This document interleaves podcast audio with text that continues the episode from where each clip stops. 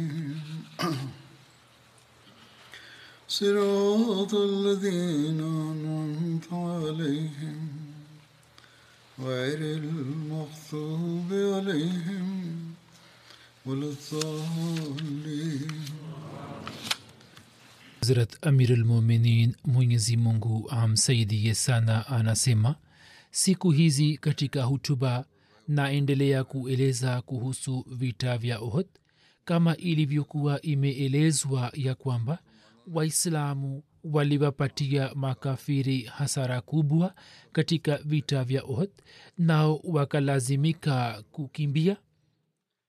Lakini japokuwa mtume salallahu alaihi wasallam alikuwa amewapatia amri masahaba lakini wale waliowekwa juu ya mlima ili kuwalinda waislamu wengi wao wakaacha mlima ule. Hapo maadui wakawashambulia waislamu kwa kutumia njia ile na wakawapatia waislamu hasara kubwa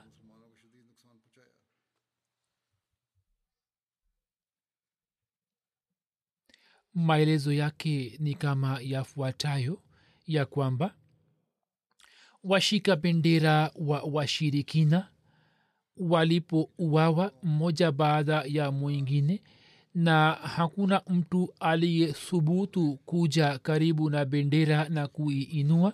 Hapo washirikina wakaanza kutawanika na wakaanza kugeuza mgongo na kukimbia kina mama zao pia ambao muda si mrefu walikuwa wakiimba nyimbo kwa furaha na kwa jaziba wakatupa dufu zao na wakakimbia upande wa milima. Waislamu walipowaona maadui wakikimbia wakaanza kuwafuata na wakaanza kukamata silaha zao na mali ya ngawira. Wakati ule ule kikosi cha waislamu chenye warusha mishale ambao mtume salallahu alehi wasalam akiwaweka juu ya mlima alikuwa amewapatia amri kwamba wasiache mahala pao katika hali yoyote. Wao wakakimbia kutoka huko ili kukusanya mali ya ghanima kiongozi wa kikosi hicho hata abdullah bin jubair akawakataza kwa nguvu akiwaambia kwamba wao hawana ruksa ya kuacha mahala pao lakini wao hawakukubali jambo lake na wakasema kwamba sasa washirikina wameshindwa tutafanya nini tukiwa hapa? Na kwa kusema hayo wao wakashuka chini ya mlima na wakaanza kukusanya mali ya ghanima japokuwa wengi wao walikuwa wameshaacha mahala pao lakini amiri wao hata abdullah bin jubair na baadhi ya masahaba wakaendelea kusimama kidete juu ya mahala pao ambao idadi yao ilikuwa chini ya kumi.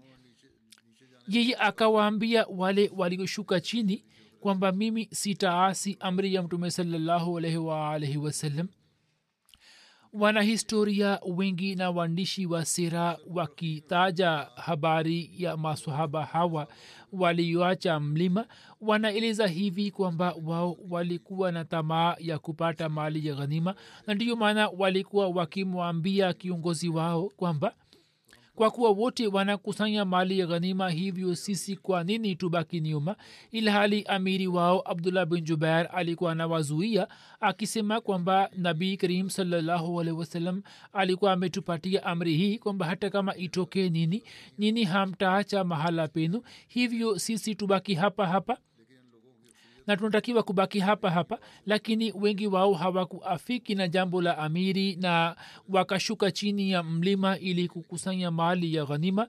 Waandishi wengi wa historia wameandika hivi na katika vitabu vya hadis na tafsir habari hii inapatikana kwamba maswaba hawa wakaacha mlima ule ili kukusanya mali ya ghanima.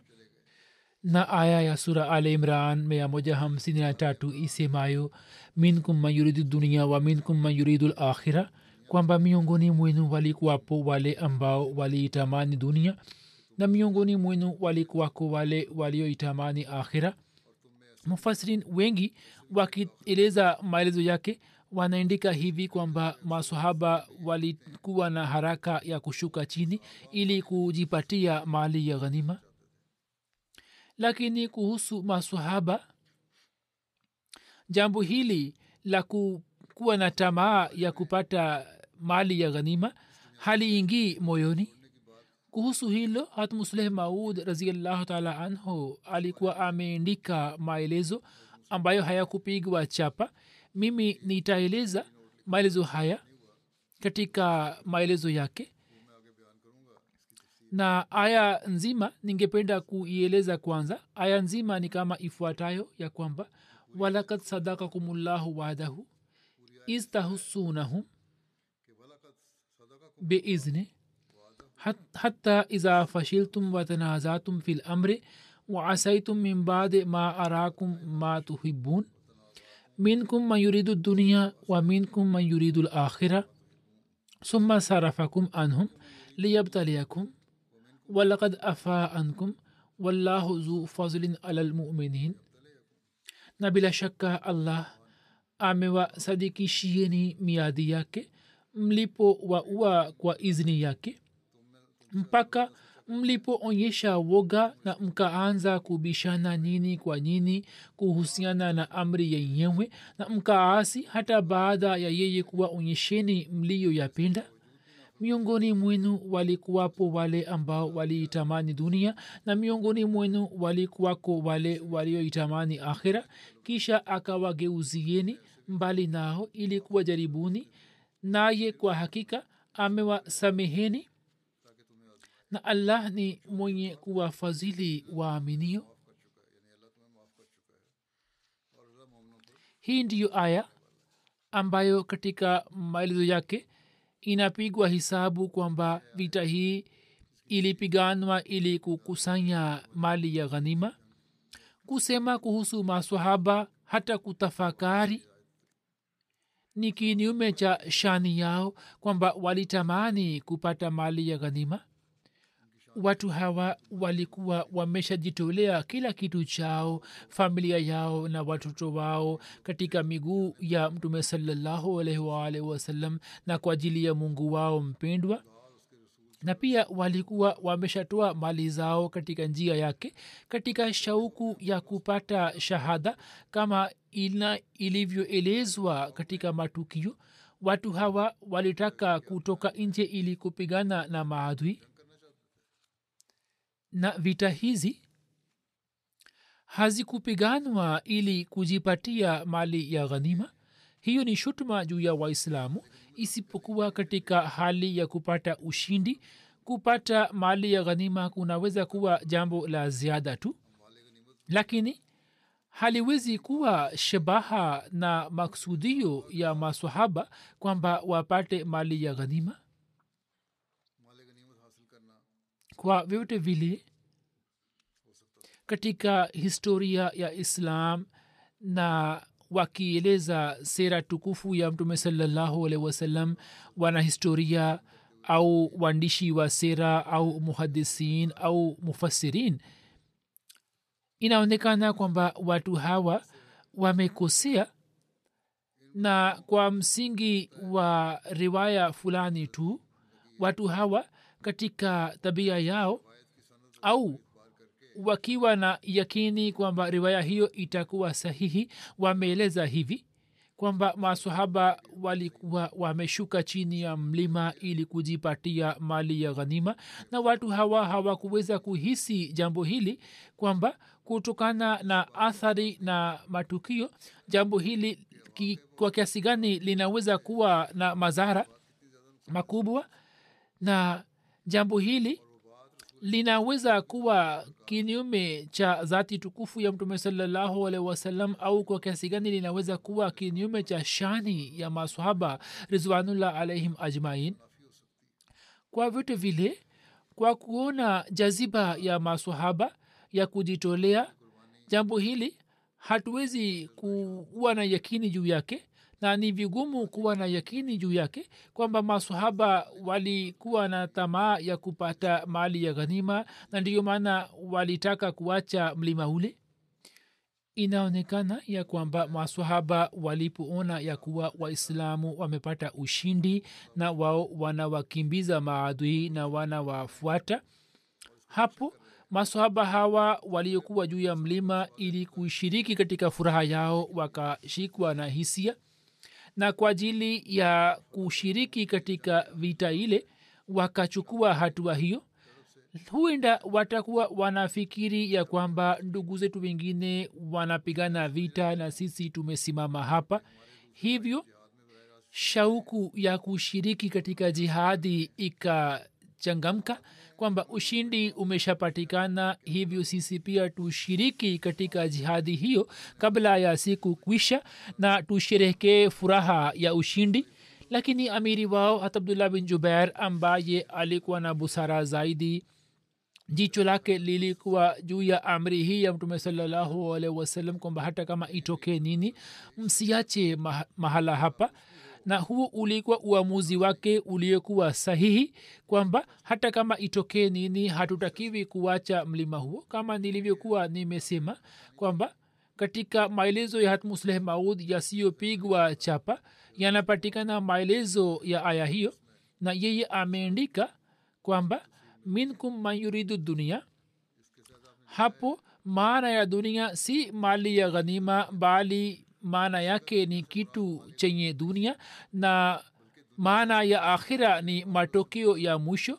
Kufikiri na kuwaza kwamba masahaba walikuwa wamefikiri kwamba sisi hatutapata mali ya ghanima ni kinyume cha tukio lenyewe kwani katika vita vya badar watu walikuwa wamepatiwa ghanima ambao kwa sababu ya uzuru wao wa kihalali hawakuweza kushiriki katika vita vya badar hivyo wazo hili si sahihi na jambo la msingi ni kwamba masahaba walitamani kwamba sisi pia tushiriki katika vita hii. Hata hilo pia lilikuwa wazo la kidunia kwamba sisi tushiriki katika vita na tuwa uwe makafiri. Anasema kwamba nini mlikuwa na wazo kwamba sisi tusibaki nyuma. Hata hilo pia ni wazo la kidunia. Na hili ni wazo la kidunia kwani kupigana vita si jambo kubwa bali yani kutokutii amri ya mtume salallahu salam linakuwa wazo la kidunia. Kazi yenu ilikuwa ni kutii amri ya mtume salallahu alaihi wasallam tu. Kwani kuto kufuata au kutokutii amri ya mtume salallahu alaihi wasallam hata kama vita inapiganwa kwa ajili ya dini lakini mtume amewakataza na akawapa kazi nyingine. Sasa kuitii amri yake ni dini halisi kisha muslehmaud anasema kwamba waminkum man yuridu lakhira yani kiongozi wenu na wenzake waliitamani akhira yani mbele ya macho yao kulikuwa na matokeo yake. Walikuwa wakielewa kwamba matokeo yake hayatakuwa mazuri. Ye alikuwa anaona matokeo ya uasi. Na wenzake pia walikuwa wanamuona kiongozi wao kwamba ni juu ya haki yani kiongozi wao na watu walioafiki na jambo lake walikuwa wanaona matokeo ya mwisho na walikuwa wanaona kwamba kutii amri ya mtume saa salam ni muhimu zaidi kuliko kushiriki katika vita. Lakini kinyume chake jicho lenu lilikuwa juu ya mambo mengine. Muslimu anasema kwamba maana hiyo inaendana na shani ya masahaba ambayo inazwihiri kwa kupitia matendo yao na kujitolea kwao. Akhlibsirabi rahimullahu taala akieleza maelezo haya hat musleh maud amefafanua ya kwamba wao walitaka dunia na kiongozi wa kikosi hat abdullah bin jubair alitaka akhira khalifa msirabi rahimullahu taala anasema kwamba hat musleh maud raziallahu taala anhu ameeleza mada hii katika maelezo yake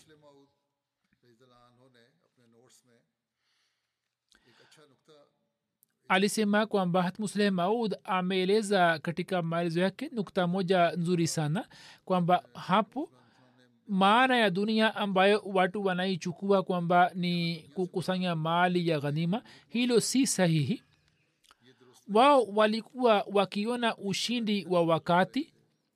Na maana ya dunia ndiyo hii kwamba jambo ambalo limekusha zihiri jicho lao lilikuwa juu yake. Na abdullah bin jubair raziallahu taala anhu jicho lake lilikuwa juu ya akhira. Kwamba yeye alikuwa anaona ufaulu mkubwa katika kupata ridhaa ya mtume salallahu wasalam na ye alikuwa anataka kwamba mtume saa salam na mwenyezi mungu wamrizie. Na vitu ambavyo vinaonekana kwa wakati havina maana wala uhakika. Na wema wetu halisi ni kupata ridhaa yao. Hivyo hatmusleh maud raziallahu taala anhu anasema khalifa rabe ameeleza mbele ya kwamba majadiliano hayo hayana faida na hayahusiki kwamba masahaba waliitamani dunia kwani uhakika ndio huu kwamba dunia hiyo haikuwa na umuhimu wowote. Jambo hili linaonekana kuwa na ajabu. Wao watakuwa wamekimbia kutoka juu. Wakati ule vitu vyote vitakuwa vimekisha gawanywa na wazo lao hili kwamba sisi pia tufike huko na tushiriki katika jihadi. Kwa nini hamtafakari hivi? Kama isemavyo kuran tukufu kwamba muwe na zana njema juu ya watu wenu kwamba walikuwa wameshuka chini na wazo hili kwamba watu wote wanasherehekea ushindi na wanafurahia wamesimama karibu na mtume salallahu alaihi wasallam na watakuwa wamepongezana. Hivyo sasa kwa nini sisi tukae nyuma? Na saa nyingine inatokea hivi na hiyo inaendana na asili ya binadamu kwamba sherehe inapofanywa au furaha inaposherehekewa watu wanakimbilia furaha khalifa rabi anasema kwamba hata nimeona mara kadhaa kwamba habari njema inapotokea basi watu wanafika kwa haraka ili waweze kushiriki katika furaha. Hivyo katika jicho la masahaba wazo hili lilikuwepo kwamba ushindi umeshapatikana na ahadi ya mungu imetimia na watu wanafurahia ushindi. Sisi tumesimama hapa hivyo sisi pia tuende huko ili tusherekee furaha. Lakini abdullah bun jubair raziallahu anhu alikuwa anaona matokeo ya mwisho kwamba wakati huu jambo hili lina maana zaidi kwamba sisi tufuate amri ya mtume salallahu alehi wasallam na tubaki hapa hapa. Na laza hii si laza ile ambayo inapatikana katika furaha ile? Upande moja jeshi la makafiri likishindwa lilikuwa linawakimbia waislamu na upande wa pili katika watu hamsini yani maswaba hamsini watu arobaini wakaacha mlima na kushuka chini. Wakati ule ule khalid walid akaona kwamba sehemu ile haina watu yani wao wameshuka chini na khalme walid wakati ule alikuwa bado haja silimu yeye akiwa na ikrima bin abu jehel na kikosi chake cha wanajeshi wenye farasi akageuka na akawashambulia watu waliokuwa juu ya mlima. Na wakawashambulia kwa nguvu kwamba katika muda mfupi tu wakamua abdullah bin jubair kiongozi wao na wenzake wachache wao wakakata maiti ya abdullah bin jubair na wakakata miguu na mikono yake na viungu vya mwili wake. Kisha kikosi hicho cha quraish wakashuka chini na wakawashambulia waislamu. Waislamu wakati ule walikuwa wakikusanya mali ya ghanima na kuwafanya washirikina kuwa wafungwa washirikina wakashuka chini na wakaja kuwashambulia. Watu hawa walikuwa wakipiga takbira ya uza na hubul. Wao wakawaua waislamu kwa panga zao. Waislamu wakasambaratika na wakatawanika katika maeneo mbalimbali na mali ya ghanima ambayo walikuwa wamekusanya na wafungwa ambao walikuwa wamewafanya wakawaacha wote na waislamu wakatawanika kotekote safu zao hazikubaki utaratibu wao ukavurugika. Mmoja hakuwa na habari ya mwenzie na bendera ya washirikina ilikuwa imeanguka chini. Kwa kuona hali hiyo mama moja amra bint alkama akaiinua na akapeperusha juu na akaanza kuwaita washirikina kwa sauti ya juu. Washirikina walipoona bendera yao ikiinuka wakaelewa kwamba hali ya vita imebadilika. Hivyo wote wakageuka na wakaanza kukusanya karibu na bendera yao. Mwandishi moja ameandika kwamba amra binti alkama akainua bendera na akaanza kupeperusha akaanza kupeperusha kwa nguvu na akaanza kuwalaumu wale waliokimbia medani. Alikuwa anawaita makafiri wa makka ili wareje nyuma. Makafiri wakarejea nyuma na wakakusanyika katika medani ya uhud na wakawazingira waislamu mbele na nyuma yao. Waislamu walikuwa wameshaacha safu zao na hawakuwa na utaratibu wowote siku ile idadi kubwa ya waislamu wakauawa kishahidi na ushindi uliokuwa umepatikana ulikuwa umeshabadilika katika hali ya kushindwa. Mwandishi mmoja akieleza manzari ya vita hii anaandika ya kwamba waislamu baada ya kutokea kosa la warusha mishale wakakosa utaratibu wao na safu zao zikavurugika nao wakatupa ghanima zao kwa mikono yao na wakaanza kuuana. Na wengine wakasambaratika na walikuwa hawajui kwamba waende wapi haswa baada ya kutangazwa kwa mtangazaji wa washirikina kwamba muhammad saa salam ameuawa. Kulikuwa na majaribio makali kwa ajili yao na katika hilo baadhi ya waislamu wakauawa na waislamu na ilikuwa karibu kwamba idadi ya idadi kubwa ya maadui ambao khalid alikuwa amewakusanya wawaangamize idadi ndogo ya waislamu na wawamalizi lakini mwenyezi mungu akawafadhili na haikutokea kile walichotamani maadui baba wa huzefa yaman alikuwa ameuawa na mikono ya waislamu na kuhusu hilo imeendikwa hivi ya kwamba masahaba wakawaua watu wao na mfano wake mmoja ni yaman aliyekuwa baba wa hatu huzefa ambaye waislamu walikuwa wamemua kwa makosa. Ibn ishaq anasema kwamba mtume salallahu alaihi alipoenda kwa ajili ya vita vya ohd sabit wakhash na husail bin jabir ambaye jina lake lilikuwa yaman na huyu alikuwa baba wa huzefa. Alikuwa mzee sana na alikuwepo katika ngome ile ambamo kina mama waislamu na watoto walikuwa wamewekwa.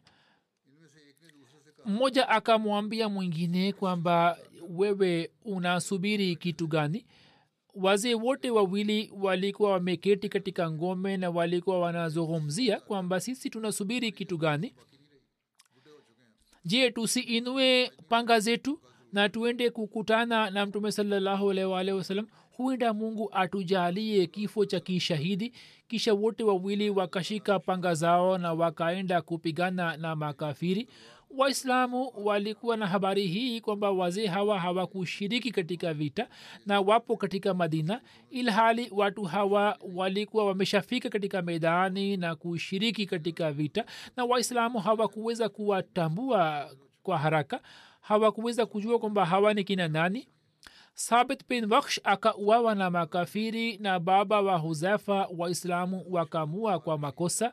Huzefa akasema wallahi huyu ni baba yangu ambaye alipouawa kishahidi. Huzafa akasema kwamba huyu ni baba yangu. Waislamu wakasema wallahi sisi hatukuweza kumtambua na ameuawa kwa makosa.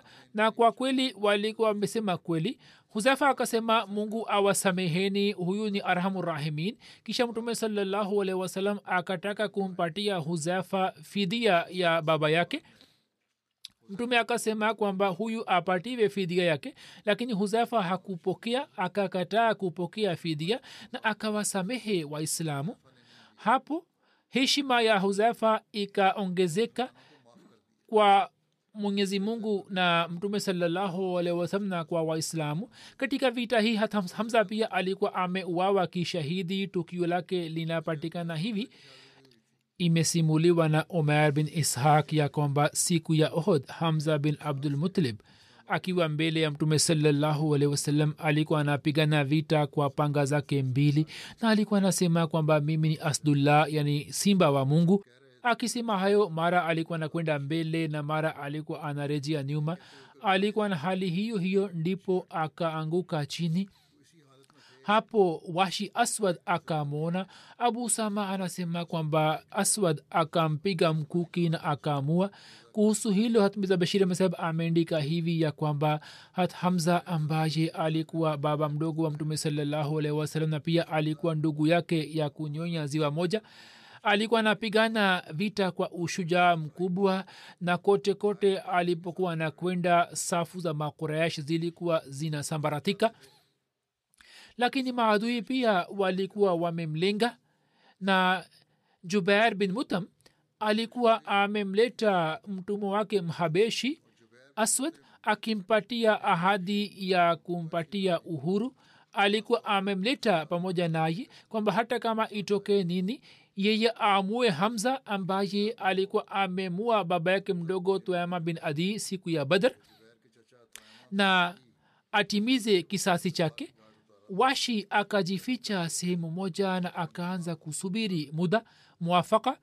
Hamza alipopita karibu yake yeye akampiga kwa mkuki wake na akamshambulia na mkuki ule ukachana mwili wake hamza akaanguka chini lakini kisha kwa hima akainuka na akataka kuelekea upande wa washi lakini kisha akaanguka chini na akatoa uhai wake na hivyo mkono moja madhubuti wa jeshi la kiislam ukavunjika.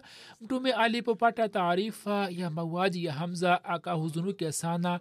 Na riwaya inasema kwamba baada ya vita vya taif muaji wa hamza alipokuja mbele ya mtume saa salam mtume akamsamehe lakini katika mapenzi ya hamza akasema kwamba washi asije mbele ya macho yangu.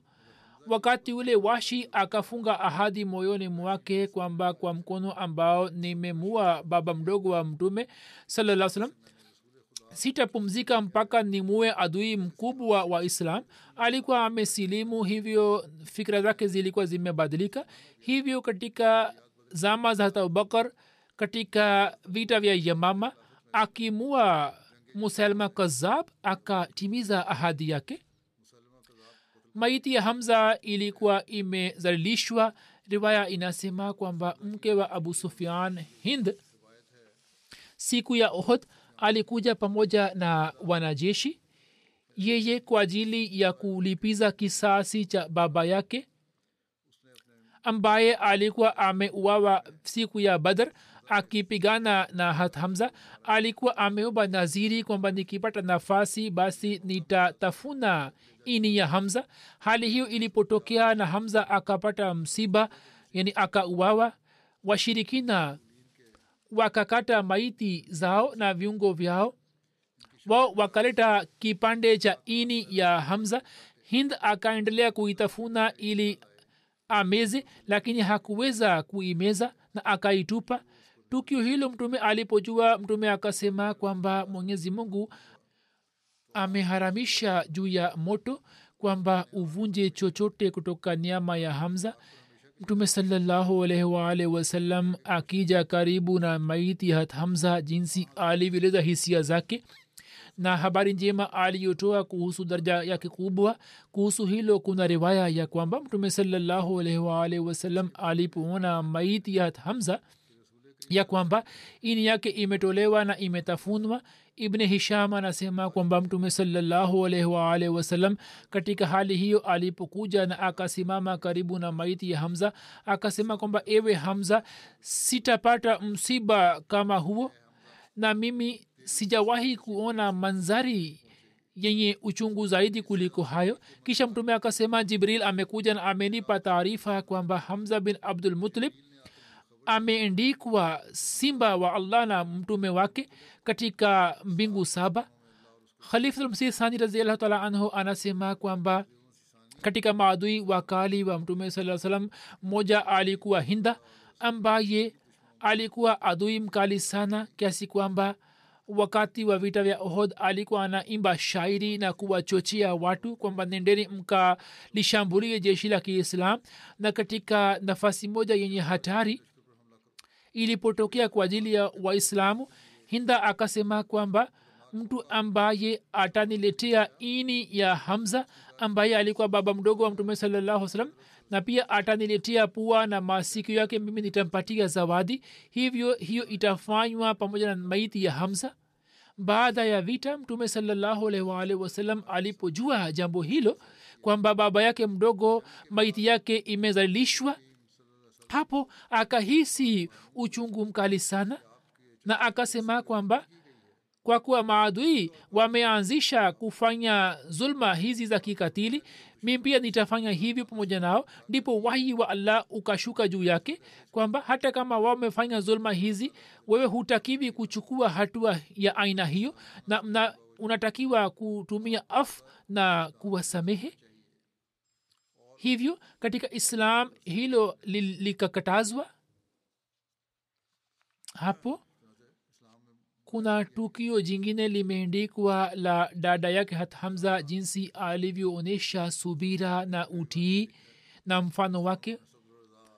Inasimuliwa na zubair ya kwamba siku ya vita vya ohod vita hii ilipokwisha tukamwona mama moja akija kwa haraka ilikuwa karibu aone maiti za mashahidi. Mtume sasam hakuona vizuri kwamba mamoja aaje huko na aone maiti ambazo hali yao ilikuwa mbaya sana.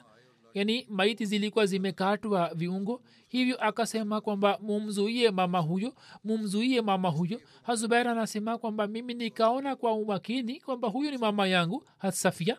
Hivyo mimi nikamkimbilia na nikaenda kukutana naye kabla yeye hajafika kwa maiti za mashahidi. Yeye akaniona na akanisukuma nyuma kwa mkono wake. Alikuwa mama madhubuti. Akasema kwamba sogea nyuma. Mimi sitakubali jambo lako lolote. Mimi nikasema kwamba nabii saa salam ameniamrisha kwamba nikuzuie ili usione maiti hizi. Yeye kwa kusikia hayo akasimama na akatoa vitambaa viwili alivyokuwa navyo na akasema kwamba hivi ni vitambaa viwili ambavyo nimeleta kwa ajili ya ndugu yangu hamza. Nimeshapata taarifa ya kifo chake. Yeye hakukubali jambo la mwana wake lakini alipojua kuhusu amri ya mtume salaa salam basi akaonyesha utii mara moja na akasimama. Aliposikia jina la mtume saa salam basi japokuwa alikuwa na ghamu na huzuni lakini akaonyesha utii wa hali ya juu. Kisha akamwambia kijana wake kwamba mwambie mtume salallahu alaihi wasalam kwamba mimi nimesimama tu sitaenda kule lakini umwambie mtume kwamba nimeshajua tayari kwamba ndugu yako hamza amesha uwawa shahidi na makafiri wamekata viungu vya maiti yake. Mimi nataka kuona maiti yake tu na nafanya ahadi kwamba sitaomboleza sitapiga kelele nitafanya subira. Hivyo zubair alipomwambia mtume mtume saa salam akasema kwamba haya mwachi aende aende akaone maiti ya ndugu yake ye akaenda kuketi karibu na maiti ya ndugu yake na kwa kumwona ndugu yake shujaa. Machozi yakaanza kutirika machoni mwake lakini hakuweza kunena jambo lolote au neno lolote. Sawa na rawaya moja mtume pia akaja karibu naye na akaketi karibu yake na machozi yakaanza kudondoka kutoka macho yake. Dada huyo shujaa kwa muda akaendelea kutirisha machozi yake na kisha akainuka na akamwambia kijana wake kwamba nimeleta shuka hizi mbili kwa ajili ya ndugu yangu. Nilikuwa nimepata taarifa ya kifo chake hivyo nikaleta shuka hizi. Nini? Mumzike katika shuka hizi.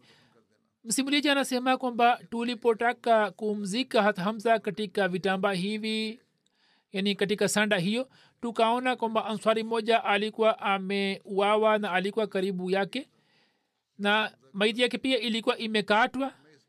Sisi tukahisi majuto kwamba tumziki hamza katika shuka mbili na answari asipate sanda yoyote. Hivyo tukaamua kwamba kwenye kitamba kimoja tumzike hamza na kingine tumzike sahaba answari. Tulipopiga hisabu tukajua kwamba mmoja ni mrefu kuliko mwingine hapo tukapiga kura na tukawazika katika vitambaa sawa na kupiga kura.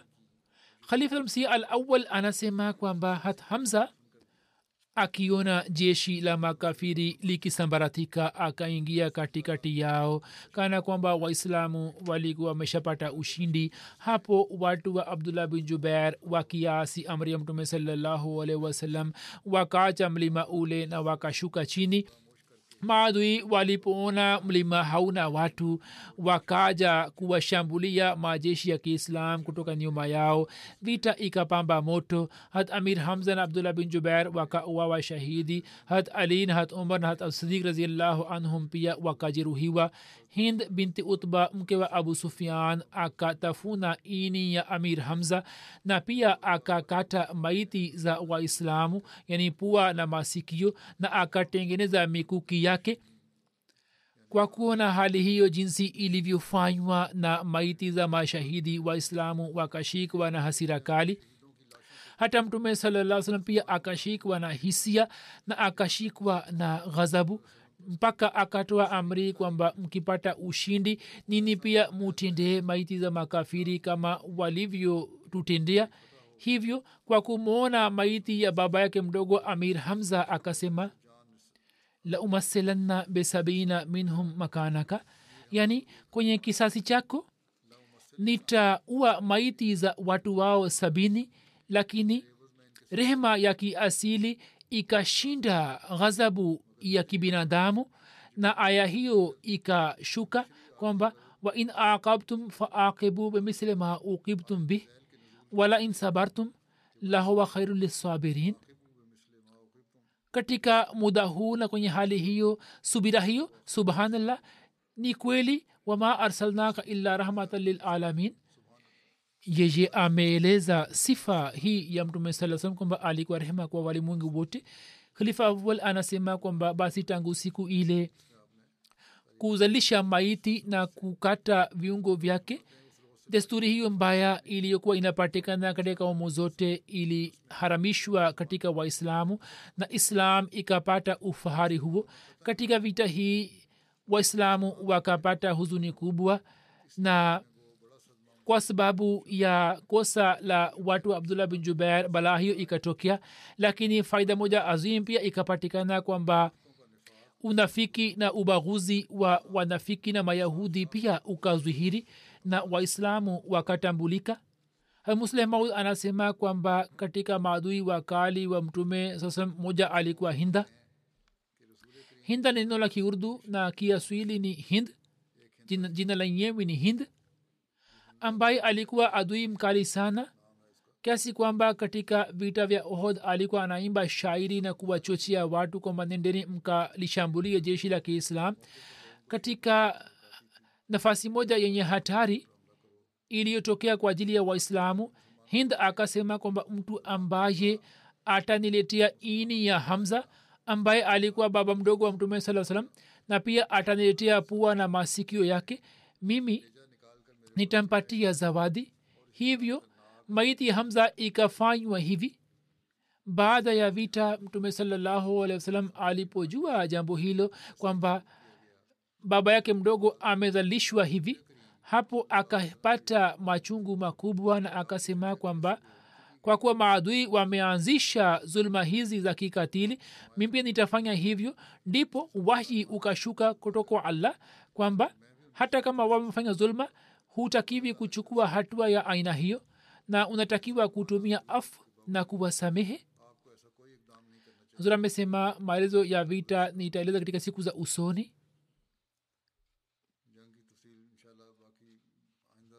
Kama mimi ninavyoendelea kuwaambieni kuhusu wapalestina kwamba muwaombee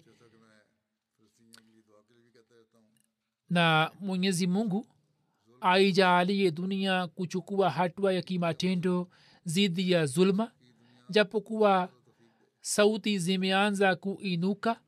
Watu wanazungumzia kwamba zuluma kubwa zinaendelea kufanywa lakini inaonekana kwamba wote wanaiogopa serikali ya kiisraeli au dunia hii ya kimagharibi ni kinyume cha waislamu au zidi ya waislamu.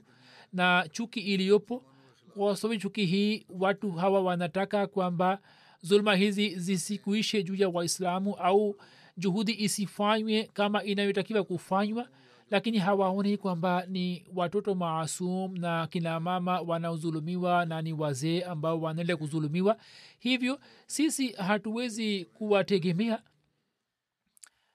lakini tunatakiwa kufanya juhudi na tuendelee kuwafahamisha na pia tuendelee kufanya dua na maombi. Mwenyezi mungu azijalie nchi za kiislamu hima kwamba walete nguvu kwenye sauti yao na wakiwa pamoja wainume sauti yao zidi ya zuluma hii na wajaribu kuimaliza.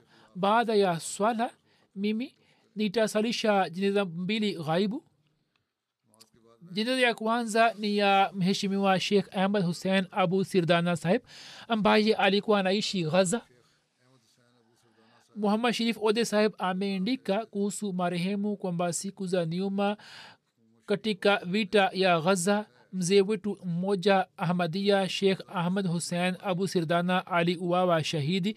Ina lillahi wa inailahi rajiun. Marehemu katika vita hiyo inayoendelea ni mwanajumuiya wa kwanza aliyeuawa shahidi. Umri wake ulikuwa ni takriban miaka tisini na minne. Alikuwa miongoni mwa maulamaa waliosoma al azhar university. Mwaka elfu moja mia tisa na sabini marehemu alikuja hefa pamoja na baadhi ya marafiki zake. Kwa kuwa hiyo ilikuwa siku ya idi hivyo sawa na mpango wa mungu marehemu akafika kababir kwa ajili ya sala ya idi na maulana bashiruddin abdullah saheb mubalega silsila katika hutuba yake ya idi akaeleza kuhusu ujio wa imam mahdi na hapo shekh abu sirdana akapata shauku zaidi yeye akamwambia mwanajamaati mwingine alaudin aude kwamba afanye mpango ili yeye aweze kukutana na bashiruddin abadullah kwenye kikao chake yeye akamwambia maulana saheb kwamba baba yangu alikuwa amenipatia nasaha kwamba ukipata taarifa na habari kuhusu ujio wa imam hadi basi lazima ufanye baiati hivyo siku ile ile shekh abu ahmad sirdana akafanya baiati na baadhi ya wenzake pia wakafanya baiat pamoja naye. Marehemu alikuwa maarufu kama shekh mwenye heshima. Hakuwa na kizazi chake isipokuwa katika jamaa zake wapo baadhi ya wahamadia wenye ikhilasi baadhi ya kufanya baiat marehemu akaendelea kuitembelea kababir na akaendelea kuwasiliana na wahamadia wa kababir. Alikuwa mwenye kuupenda sana ukhalifa na mara nyingi akaonyesha akadhihirisha jambo hilo kwamba yeye ni muahamadia mkweli. Alikuwa anaipenda sana kurani tukufu na alikuwa anasoma kurani tukufu nzima katika wiki moja na alikuwa amenitumia ujumbe humo pia ameeleza habari hiyo marehemu alikuwa ndugu wa marhum ahmad abu sirdana saheb ambaye alikuwa kazi lquzat falastin. Mke wake wa pili ye pia amejeruhiwa katika tukio hilo. Mwenyezi mungu ampatie shifa. Dr aziz hafiz saheb aliendelea kwenda huko chini ya mpango wa humanity first na akapata bahati ya kukutana naye.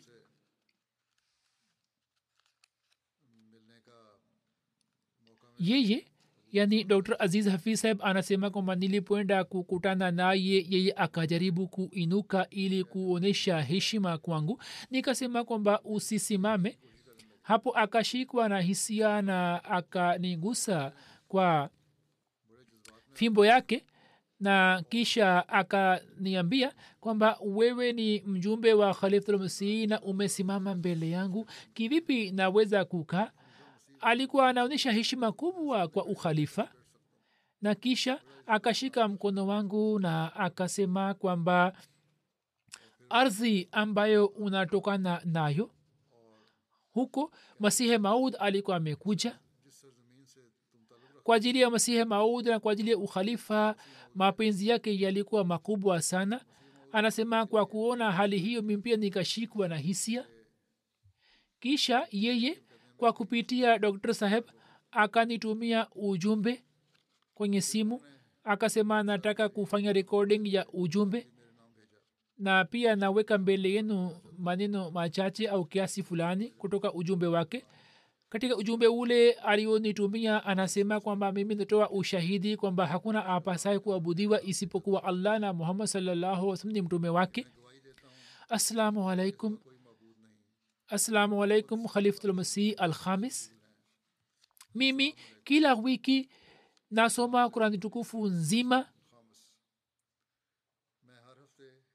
na kila siku wakati wa alfajiri nafanya maombi kwa ajili yako ewe khalifa wangu nisaidie niokoe. Mimi, mimi nimeshikwa na shida ya kiruhania. Kisha anasema kwamba dunia inataka nini zaidi kuliko ukweli?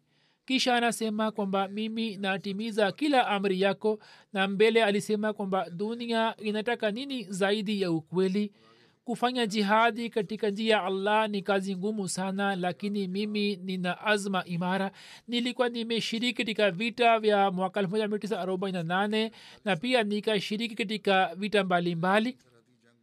baba yangu alikuwa sufi mashuhuri na ndugu yangu muhammad alikuwa chief judge wa ghaza katika familia yangu wapo watu ambao wananisumbua kwa ajili ya mwongozo na islah kwa ajili yao pia ufanye maombi na kwa ajili yangu pia ufanye maombi. Alisema kwamba katika wilaya hii nina watu wachache na kisha akataja baadhi ya majina yao kwamba wao ni wapindwa wangu. Mmoja ni tarek abude ni kijana. Anasema mimi sina kizazi. Kisha anafanya maombi akisema mungu akubariki mimi na kushukuru na, na kuhakikishia kwamba siku ya kiama hadi siku ya kiama mpaka nikutane na allah upokee baiati yangu. Yani mimi najadidisha baiati yangu na na kuhakikishia kwamba mimi ni ahmadia kwa moyo wangu wote na mimi sina itikadi nyingine isipokuwa itikadi ya kiahmadia baadhi ya wapinzani walikuwa wamesema kwamba huyu si ahmadia lakini ujumbe wake huo uliorekodiwa ni ushahidi wa kutosha. Huenda sasa maadu, maadui na wapinzani watakuwa wamenyamaza. Mwenyezi mungu amwenyewe kwenye daraja na amjalie mke wake shifaa na mwenyezi mungu akubali maombi yake katika haki ya wafalestina. Na pia astawishi amani na awajalie waweze kumkubali masihe maud alahsatu wassalam. Jeneza ya pili ni ya marehemu othman ahmad gakuria sahib wa kenya yeye pia siku za nyuma alifariki dunia ina lillahi wa ina ilahi rajiun silsila ya huduma zake katika jamaat ni ndefu sana imesambaa katika miaka mingi alikuwa amezaliwa mwaka 1932 na katika miaka ya sitini akapata kujua kuhusu jumuiya kwa kupitia mzee mmoja mwarabu ahmadia marehemu salim afir saheb akapata kujua kuhusu jamaat. Kisha kwa kupitia maulana roshan din saheb mwaka 1964 akafanya baiati na akaingia katika jumuiya. Na hadi pumzi yake ya mwisho akatimiza ahadi yake ya baiati kwa bashasha sana akaendelea kufanya kazi katika idara ya elimu baada ya kutokea uhuru wa kenya akateuliwa principal wa polytechnic school na kisha akapata bahati ya kuwa principal wa kwanza wa polytechnic college. Habari ambayo alikuwa anaieleza mara kadhaa akapata kustaafu kutoka idara ya elimu akapata bahati ya kutafsiri vitabu mbalimbali katika lugha ya kiswahili akapata bahati ya kuwa mwenyekiti wa kwanza wa jamaat nairobi na pia alikuwa miongoni mwa wanajumuiya wa awali waliofanya wasia. Marehemu alikuwa na sifa chungu nzima na alikuwa na tabia njema sana. Akaendelea kusali sala ya tahajudi bila kukosa hadi umri wake wa mwisho. Hakuonyesha uzembe katika kulipa michango. Alikuwa na heshima kubwa kwa ajili ya wabashiri wa markaz katika moyo wake. Ahmadi yeyote akieleza jambo fulani kuhusu mbashiri katika hali ya kulalamika. Mara moja alikuwa anamzuia na alikuwa anaonyesha hasira kali na daima alikuwa anamsihi kwamba angalia leo watu hawa wamewapatieni mwanga wa kiimani na nini mmepata bahati ya kumwamini masihi islam mmepata bahati hii kwa kupitia watu hawa? Waila nini mlikuwa katika giza hivyo hii ni hisani ya watu hawa juu yenu na juu ya vizazi vyenu. Hivyo msiongee mambo ya namna hiyo. Hiyo ilikuwa hulka zake. Hizi zilikuwa hulka zake lakini wabashiri wetu wapya pia wanatakiwa kufanya hivi kwamba wasimamishe viwango vyao vya hali ya juu kwamba wawe mfano kwa wenyeji. Na pia marehemu alikuwa na sifa ya ukarimu. Watoto wake takriban wote wameendelea kushikamana na jamaati na wanaendelea kutoa huduma mbalimbali katika jumuiya. Mwanawake mmoja abdul aziz gakuria saheb wakati huu ni sadr majlis ansarullah kenya. Mwenyezi mungu amghofirie na amrehemu na ampandishe katika daraja na awa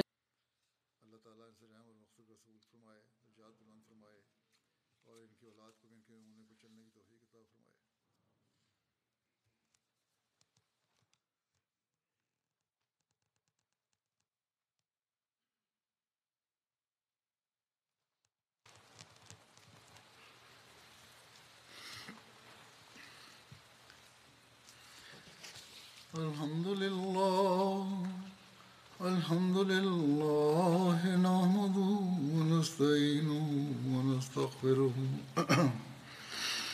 ونؤمن به ونتوكل عليه. ونعوذ بالله من شرور أنفسنا ومن سيئات من يهده الله فلا مضل له ومن يضلل فلا هادي له.